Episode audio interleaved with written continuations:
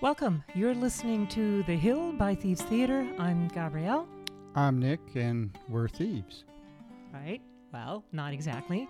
Beginning in 1981, we called ourselves Thieves Theater, but we didn't just do theater. We did conceptual guerrilla art projects or what we called paratheatrical work. Our goal was to disrupt and alter the social and political status quo. Well, not really. We just like putting uh, sticks in ant hills and seeing all the ants readjust and adapt to the new reality, The new status quo. the new status quo, right? So, in this podcast, we'll be highlighting the various projects that best exemplify this. In the first episode, we started to tell you about The Hill, which is mostly what this podcast is going to be focusing on. Um, in this episode, however, we'd like to tell you a little more about ourselves, both our uh, personal background and our 42 year creative history together, including the work that led up to the quote unquote teepee on the hill, which is how everybody mostly referred to it. Um, we didn't do anything with the story of the hill for 30 years. Hmm. People died in horrific ways, some of them. And even though we're not directly responsible for those deaths, we certainly were a cog in the mechanism that uh, led up to those deaths. So at that point, it ceased being an art project. Yeah, we were we were basically traumatized by everything that had happened, Right. and um, I even had a little psychic break at the time. Little? know. Yeah, little enough, big enough, little enough, whatever. I mean, there was a, a murder investigation, and grand juries were convened, and et cetera, et cetera. You know, when the dust all settled, we put our archives in the basement, and we just sort of moved on with our lives. Right. Um, So now, 30 years later, what was the hill, which is now a public plaza called Forsyth Plaza, uh, replete with bike path and beautifully landscaped everything on the hill? Uh, sorry, Forsyth Plaza. And we came to realize that the story is part of New York City history and that we're the only ones who can tell that history. We're the only ones that can tell the story of the community that was there for over five years before we ever even got there. And then we were there for almost three years. So now I was able to get my journal published. The New York Public Library bought a copy of the book. A, uh, Nick wrote his side of the story in a serialized auto fiction, the first chapters of which you can read on our website, thievestheater.org. That's theater with an R-E. Uh, NYU, Fales Library is going to be collecting the archives. So, you know, now the story is out of our basement and it's out in the world where it should be. And that was our responsibility to do that. But the work of reckoning with what it was that we did back then has really only just begun. As people and as artists, uh, a lot of questions. And though through the work on the Hill, I would say, we're compelled to look at the big picture, which includes a 42 year history between the two of us, a life lived. And does it amount to anything? Does it have any substance? Um, Well, yeah. I mean, a, a life, a creative life, mostly in theater, but with these other uh, guerrilla art projects. And yeah, does it amount to anything? Is it just a, a hill of beans or whatever? right. the I mean, the hill, you know, that's the hill itself is uh, almost a metaphor, both in just its name and uh, our lives. I mean, at a certain point, our theater moved up to the hill, and then from there, it came down from the hill. Right, as lives do. I think it's a great metaphor in general, including for Manhattan and the history of the geography, which we'll get into later, which is really fascinating. Right. Um, we put our work on the Hill in historical context so that the people living there felt like they were part of something larger, right? And we'll get to that at a certain point also. But any case, these are the questions at hand, you know. And for me, it's also important: uh, can it be of any use to others, right? Um, right. I mean, so the, you know, there's uh, our reassessment coming to terms with the hill.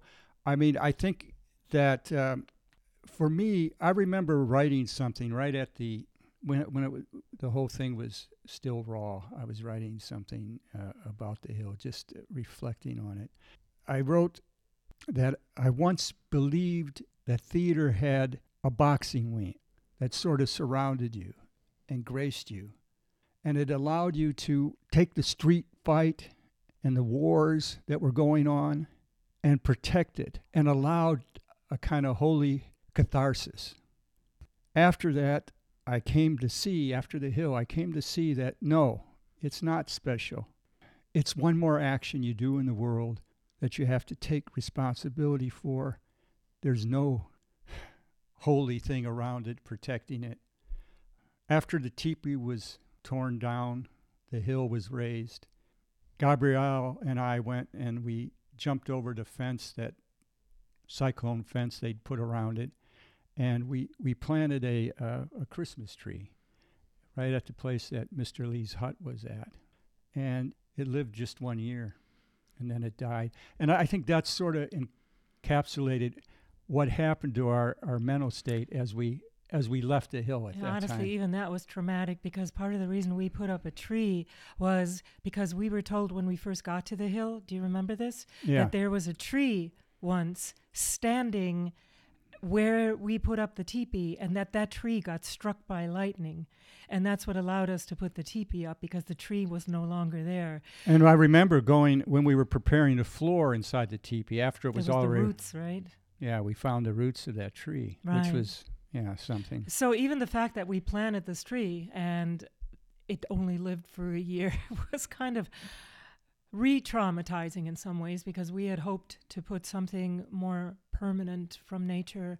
Yeah, some kind of memorial, memorial and for- it, it never yeah. happened. And now the plaza is all paved over. Yeah, like it. and nobody even knows. Uh, you know, it's very difficult to do anything with City Hall or the powers that be, but we really still want to work on getting a plaque or something there yeah, that doesn't gloss over the history and the people who lived and died there.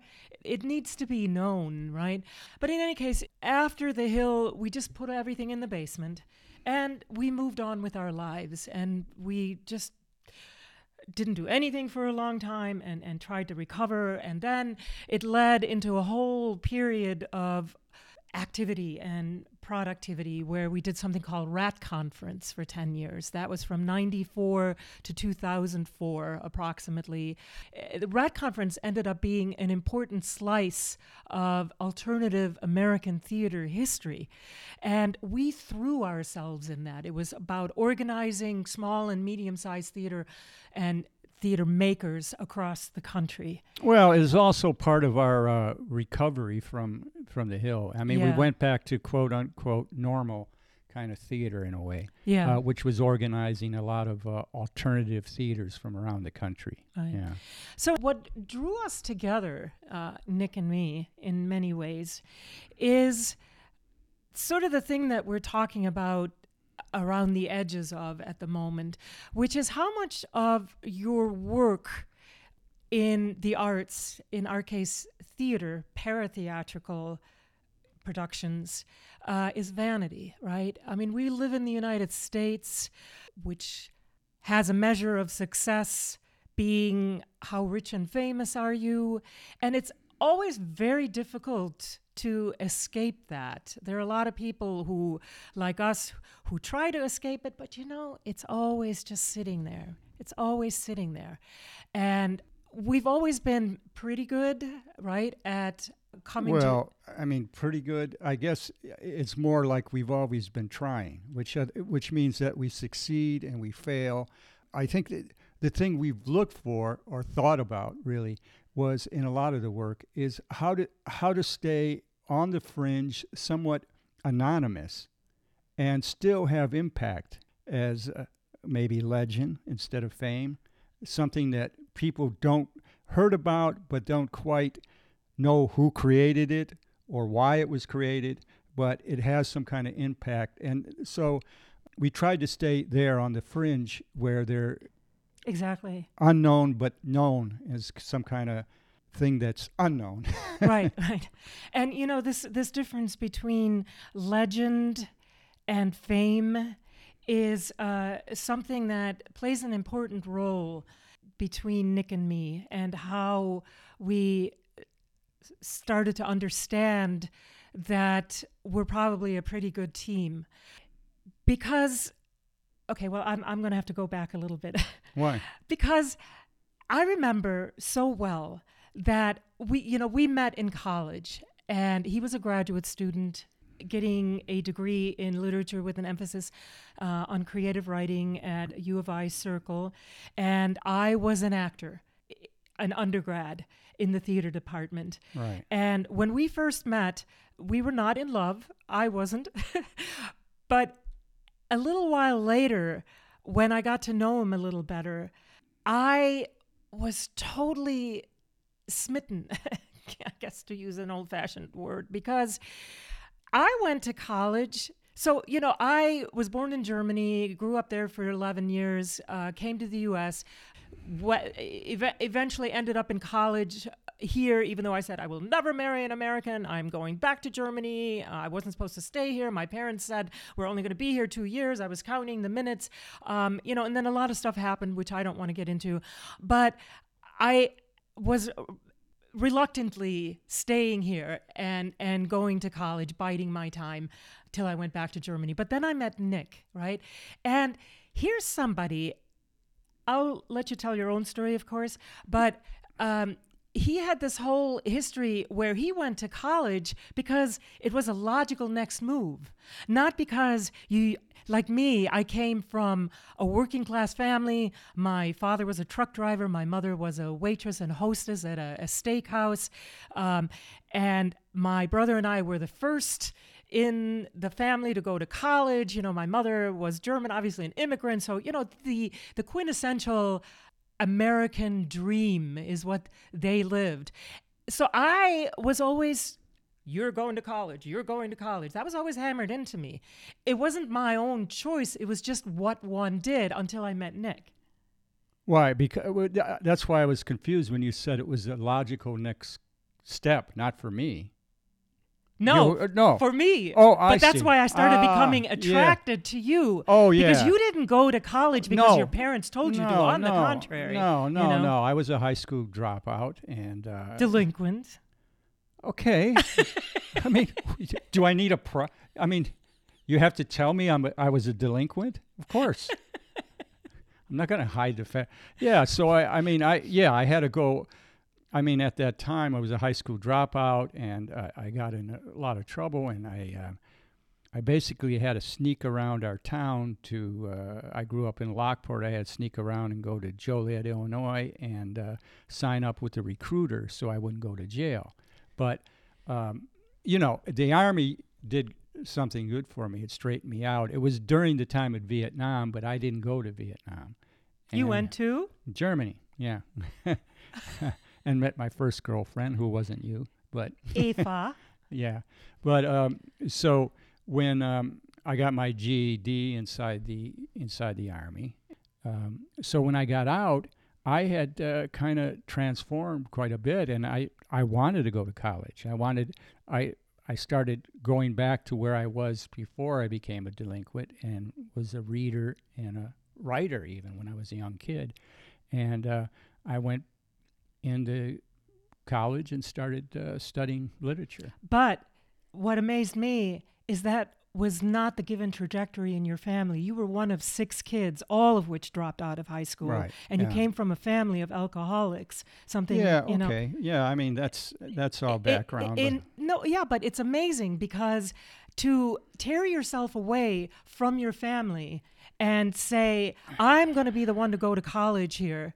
Uh, You know, to me, that was a huge deal. Well, n- well, it wasn't wasn't in my head a huge deal. Okay, well, you were also easy the oldest, so it was easy to go. The GI Bill, they gave you money to go to school. School was paid for if you went inside your state. It was it was a it was an easy thing to do. It was better than getting a job, you know. yeah, And so, uh, yeah, so I went to college. By the time I met Gabriele, I had gone into uh, graduate study at uh, U of I, and uh, I was finished with the graduate study. And I had written my thesis, which was an autobiography of Jesus Christ, right?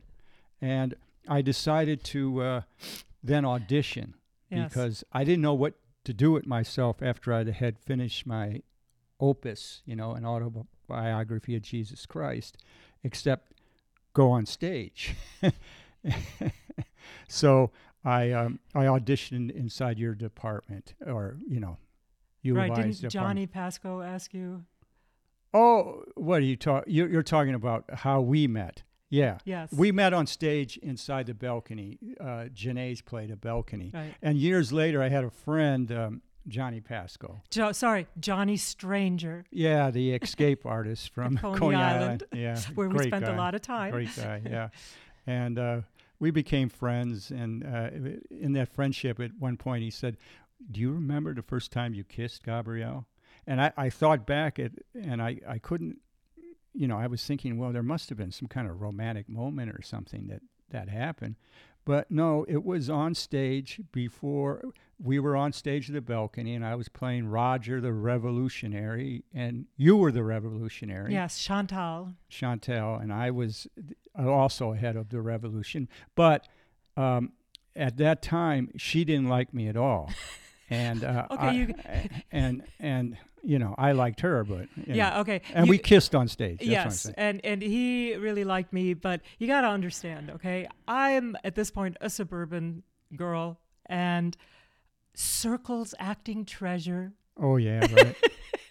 the press said that. One article, the press, Press said, said that, um, but yeah, I, I I was kind of my college and high school, but later on college acting star, you know, and Nick was writing an autobiography of Jesus Christ. He looked like Meathead from All in the Family. you know, mustache, long kind of hippie hair to here. Um, it, incredibly introverted. Um, your brother had also died not long before. I think that had a lot to do with it. And you were just very introverted. And I was like, okay, this is no, sorry, not my type, right? And I found out then later, okay, so the next play after the balcony is when things changed. The next play after that was uh, A View from the Bridge, uh, which my mentor, Bill Rafeld, directed. And Nick came and he auditioned, and suddenly he looked completely different. He was shaved, he looked like a 50s dad, uncle, dad, whatever, if you know View from the Bridge. Um, and I thought, oh, wow, he does have a grip on reality. He's not Yeah. insane and out of his mind. And that's when I figured out that his thesis is called An Autobiography of Jesus Christ, not the autobiography of Jesus I Christ. I appreciate you noticing the distinction. That yeah. made all the difference for me. Okay, so i- in other words, his thesis was basically Oh, yeah. By that time, too, I was almost part of the theater department now because they were casting me in roles. right. And, you know, so we started acting in roles together. And so out of that came came Thieves Theater. But it was after a kind of progression of little college plays that we did together. Yes.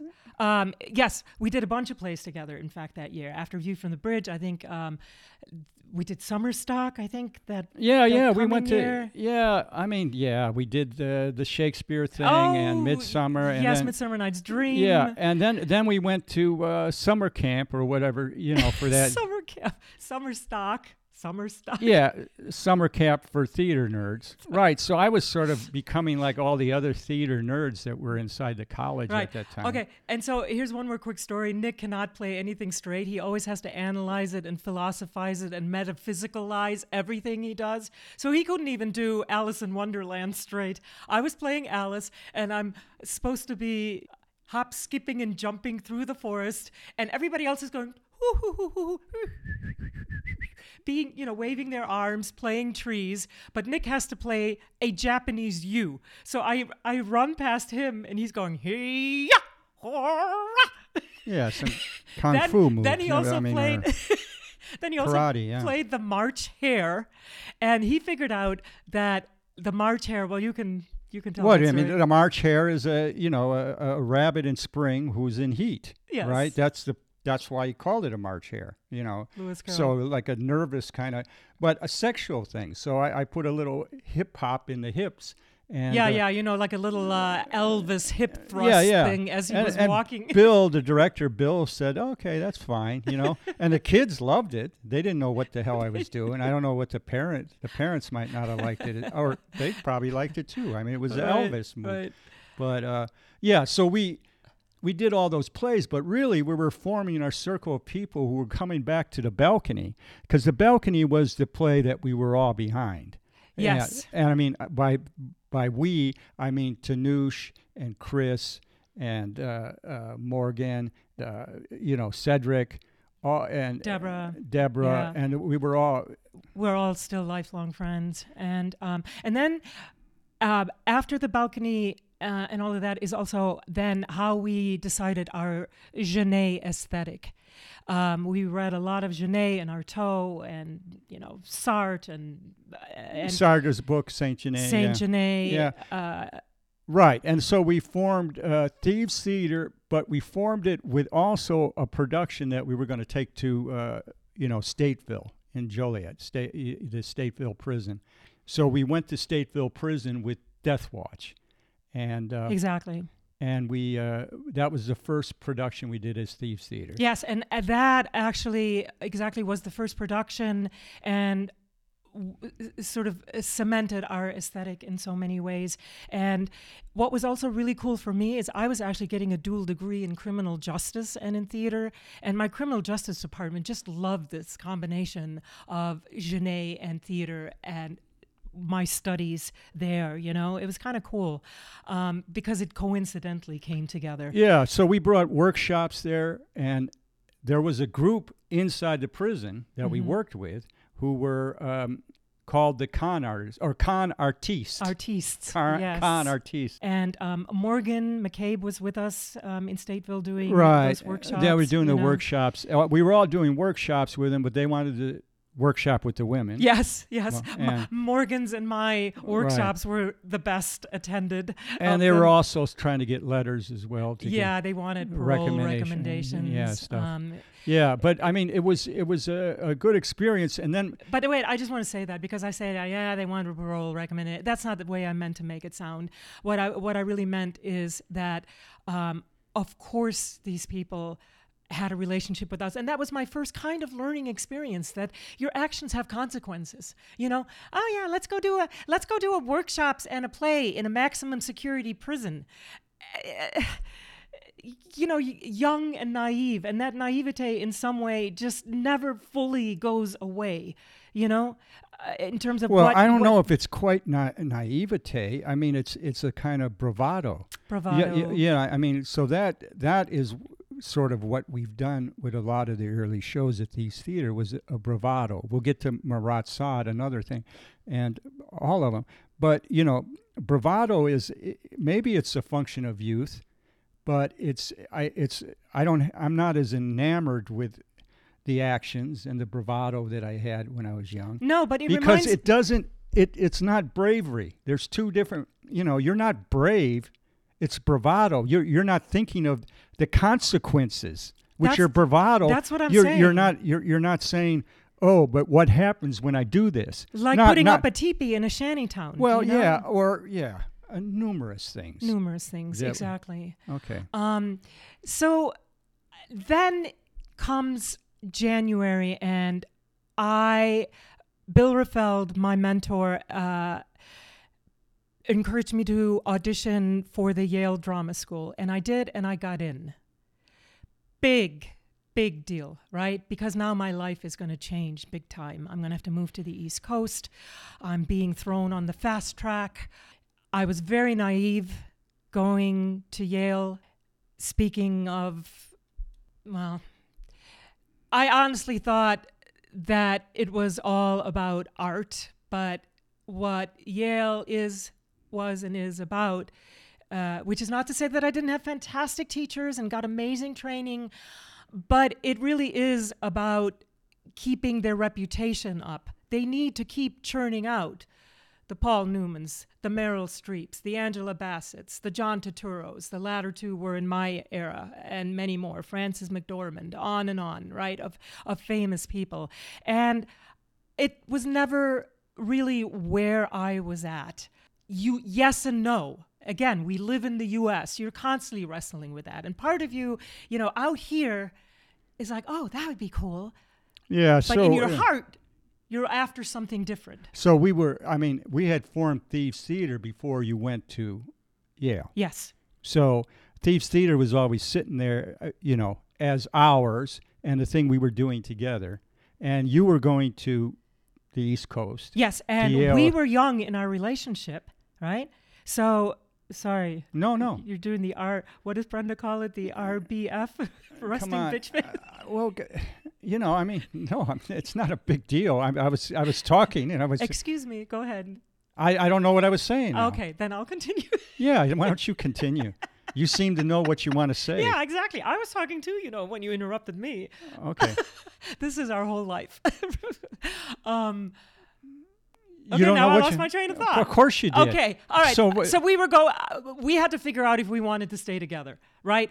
I was going to go to Yale, uh, move to New Haven, Connecticut, which I thought was bucolic New England. Ha ha ha. Um, and Nick was trying to figure out if he's going to stay i- there in Illinois or follow this girl across the country that he really doesn't know all that well.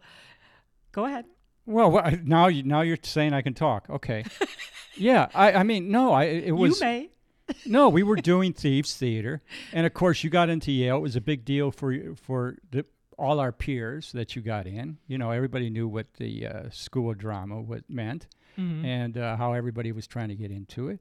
Um, in fact, you know, friends there. Bill got a couple people in. He got uh, Vito in before you, and then after you, Tessie Tess in. Yeah, mhm. and Vito so- Ruginis, Yep. yeah, so he he was uh, the ticket into, and of course, Bill and Thieves Theater had nothing to do with each other. In, in fact, that wouldn't be Bill Raffel's aesthetic at No, all. That's so, true. Yeah. So, uh, so there was Thieves Theater, which was, you know, Artaud, Genet, this kind of, um, you know, somewhat radical kind of theater that we were trying to do. Yeah. Right. Yeah. And um, so I I was enamored with it. You know? While you and Tanush really understood it as well. I was learning it, but Yeah. it excited the hell out of me. But I didn't come to that naturally. I was drawn to it through you guys. Yeah, so Tanush and I were going to continue, regardless, but I had to decide whether I was going to stay with you, and I guess keep you in Thieves Theater too, because you, you you're going to have a whole new life. And um, so after you got accepted, I, I applied to NYU as a playwright, not having written a play, just written my short fiction, an autobiography of Jesus Christ, but other short fiction that I'd written. And I sent in a, a just a you know, a short story to uh, NYU saying I want to be a playwright. And then um, what happened was uh, Len Jenkin was running the p- department then, the playwriting department at NYU, and he, he he said, "Well, let me talk with you." And I think I don't know how we got to New York, or w- whether we were moving you in. I don't think whatever, so, not yet. I have a feeling that we just went there together. to look at things. and yeah. to talk to NYU, um, Schechner Yeah. was also part of it, who you were excited about. No, I wanted to work with Schechner. know, I mean, I, I, you know, when I got there, I saw that, um, and you know, Richard Schechner, we should say for those who don't know, who's a big deal in Yeah, theater history. when I got there, you know, uh, I talked with Len, and Len s- said, "Okay, yeah, come and be Right. a playwright." Okay, and then now, now I remember. Then afterwards, you know, our fate was decided here. We thought, okay, this is a sign from the heavens that we're supposed to be together. And we had all these plans. We were going to live in Bridgeport. Get it? Bridgeport. Bridgeport, Connecticut, halfway, halfway. between New York and New Haven. That, of course, it was impossible. You know, I had to live in New Haven. Um, but I remember going down to Washington Square there at NYU to a phone booth and calling my mother, so excited. Mom, Mom, he got in. And my mother goes, Great. well, I mean, she wasn't excited. No. Of course not. There went all her hopes and dreams for her daughter who's going to meet, you know, a rich lawyer or somebody at Yale, you know, um, Nick Fracaro is moving with her to New Haven. So now Yeah. her only hope was that it wouldn't last once we were in New Haven. No, I wouldn't. I wouldn't put her in that category. uh, but yeah, If you were a parent, wouldn't you feel the same? right. So we ended up going, and basically we went to New Haven, not to Bridgeport. We went to New Haven. We moved into Vito's apartment, I think. Yes. The the the actor that uh, Preceded me at Yale. yeah, who, and uh, we we it was just a studio apartment and whatever, and we did that for the summer. And I I think I got a job at as a mechanic at um, Kmart. at Kmart. yeah, They My- gave him they gave him a shirt that had stitched on it Tony. yeah, a Kmart. so I think they knew he wasn't going to last. Yeah, well, And. I was a bartender at the time and we made we you know, we moved there early to make some money before classes started. Yeah, yeah, and yeah. So that anyway. So we were there that summer, and I started meeting people there. And of course, I was introducing myself as going to uh, NYU as playwright. That's that coming fall, which I was still planning to do. So we sort of met all the people there who were there in the class ahead of you and your class that were moving in Mhm. in that summer. And then um, I went and tried to find out if I, and I saw that what the playwriting department at NYU wasn't, I didn't really research it enough, but it was really uh an adjunct to the film. So there was no sense of theater there. I had gone really thinking, well, NYU, Richard Schechner, who was, I was reading him in uh, the TDR, I think it was Tulane Review back then. Line drama review. yeah. Right. I was reading him and, uh, you know, what he was putting together on theater and all that with Grotowski and everything out like that seemed to fit in exactly what we were doing in Thieves Theater. So I, I wanted to go. And I saw that I talked to Schechner and uh, I had a great talk with him and he, he, um, he enjoyed my story of uh, an autobiography of Jesus Christ, which I had written. And he, you know, so I, I could have had a relationship with him, but it wouldn't have been any case. I decided not to go to, uh, and I stayed at Yale though that whole year, even though I went back to Chicago. But that year at Yale, I really wrote my first play. Exactly. Yes. Right. You wrote Traveling Light. Which, yeah, I wrote Traveling Light, and then went back to Chicago and produced theater with Tanoush. With Tanoush, right. Uh, you guys produced without me the unfortunately named Bucket of Beckett. There's nothing unfortunate about that Come on. name. Bucket of Beckett. Yeah, it was a bucket of Can we show a little more respect for poor Samuel Beckett? He's not poor, and he's dead, isn't he? Yeah. No. Bucket of Beckett, which was Act Without Words 1 and 2, Breath, Not I, and Rockaby, which Rockaby we still talk about to this day. Whenever we're feeling down and need to be lifted up, or whatever we're just cynical about life, or whatever, we go, fuck life. Rock her away. rock her away, rock, rock her, her away. away. fuck life. Yeah, yeah.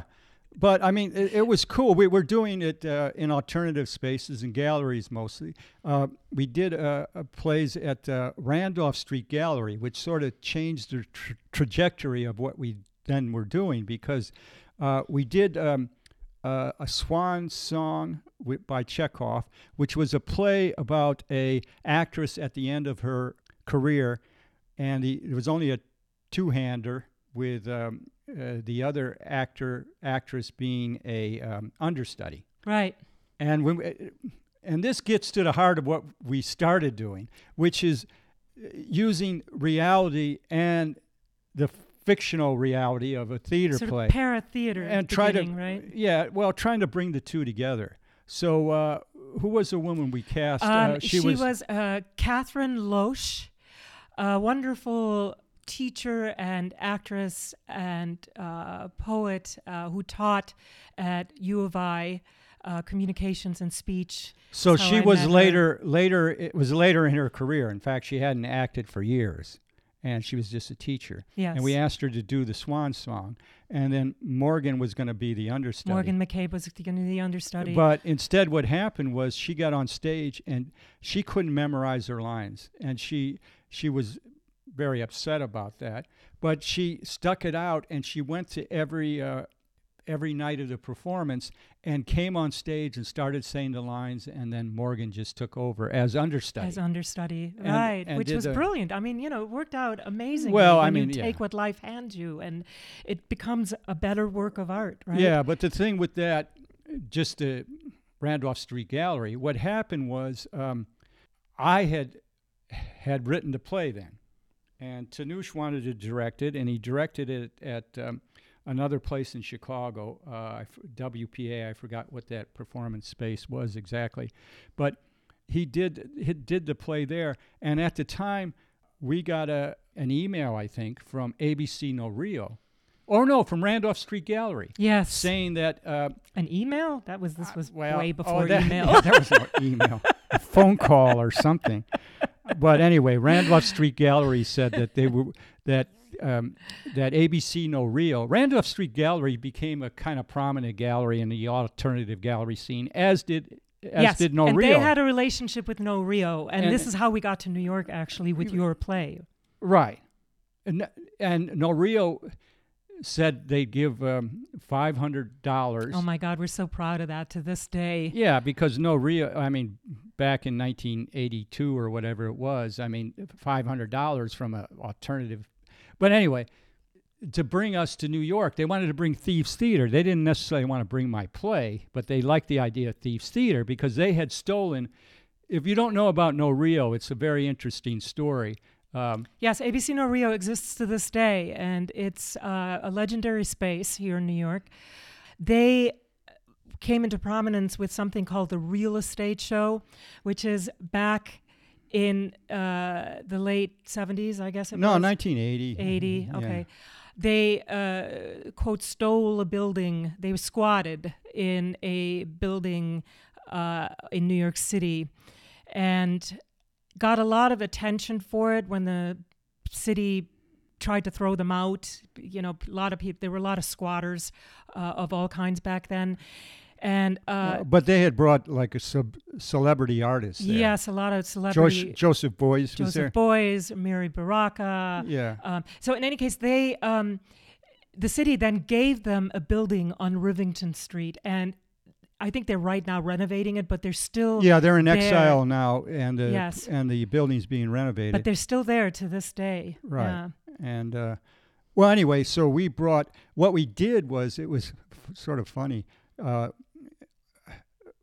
we bought a paddy wagon, Yes, a Chicago paddy wagon. a Chicago P- City Police paddy wagon, a big steel monstrosity, and uh, we packed that up. And then I had a van, and we packed the van up, and we took all the set. The set was uh, really cool, uh, and we we brought it to New York, and we parked the paddy wagon outside of uh, No Rio. Slept inside the building. Uh, there was a bathhouse on Avenue on First Avenue near Rivington, I think between Rivington and Delancey. There was a bathhouse there, and um, stayed at No Rio. I'd uh, sneak out and go up to New Haven quite often and stay with Gabriele. I'm just saying it wouldn't be First Avenue because it's below us, and so it Oh. would be like uh, Whatever, Whatever, avenue it sorry. is, come on, whatever yeah. right, it is. right, It's about three Allen blocks away. Street or something. Allen Street, yeah. So uh, anyway, so we were um, sitting there inside No Rio, and uh, the van was parked right out front, and everybody said, "Well, you should hire a graffiti artist around to uh, you know, to have them graffiti the van. So that it doesn't get graffitied. No. so it doesn't so it's protected, That's which is I mean. true. I mean, not just, you know, broken into or whatever, Yeah, people yeah. would just destroy it. So it just was sitting out front of No Rio and it, it got a nice little art put on it. And um, so that was No Rio, which we developed a relationship with. And then from there, we moved back to Chicago, Tanush and I. Tanush went up to Toronto, and I sort of followed him up to Toronto. You went up there and started working with Thieves Theater too in your summers when you were outside of. Uh, um, Classes. but we sort of ba- basically followed uh, Tanush up to Toronto and started doing the theater in Toronto then. Exactly. Do we talk about Marat/Sade now, or Well, I mean, what we were doing uh, theater in Toronto. First of all, we said, "Wow, all the attention you get Oh, for man. doing our fringe theater up in so Toronto." exciting to To have theater actu- in Toronto? Yeah, to actually have press interested in what you were doing. Money. Well, yeah, if we you did anything related to Canadiana, You had money. We weren't doing Canadiana, but I mean, it, the point is that there was a lot of money for theater. Was in Toronto seemed much more respected in so many Yes, different ways by the Canadian press and actors, so, everything yeah. else. So, um, do we want to talk about Marat/Sade now? No, no, no. Let's, in fact, let's uh, let's go into that because it's a big deal. Let's go Next episode. next episode. Okay. We should talk about Marat/Sade because Yes. that really, you know, is uh, one of the another pivotal point inside the theater. Yeah, there are two more pivotal points that have a direct connection to the hill, and Yeah. uh, we were proceeded. Okay, thanks. Thanks for listening, guys. Um, again, you can find out a lot more at thievestheater.org. That's theater with an R E. And you can follow us on Instagram and uh, Twitter, Twitter at uh, TP on the Hill. T I P I on the hill. All right. Until next time. Thank Thanks. you. Bye.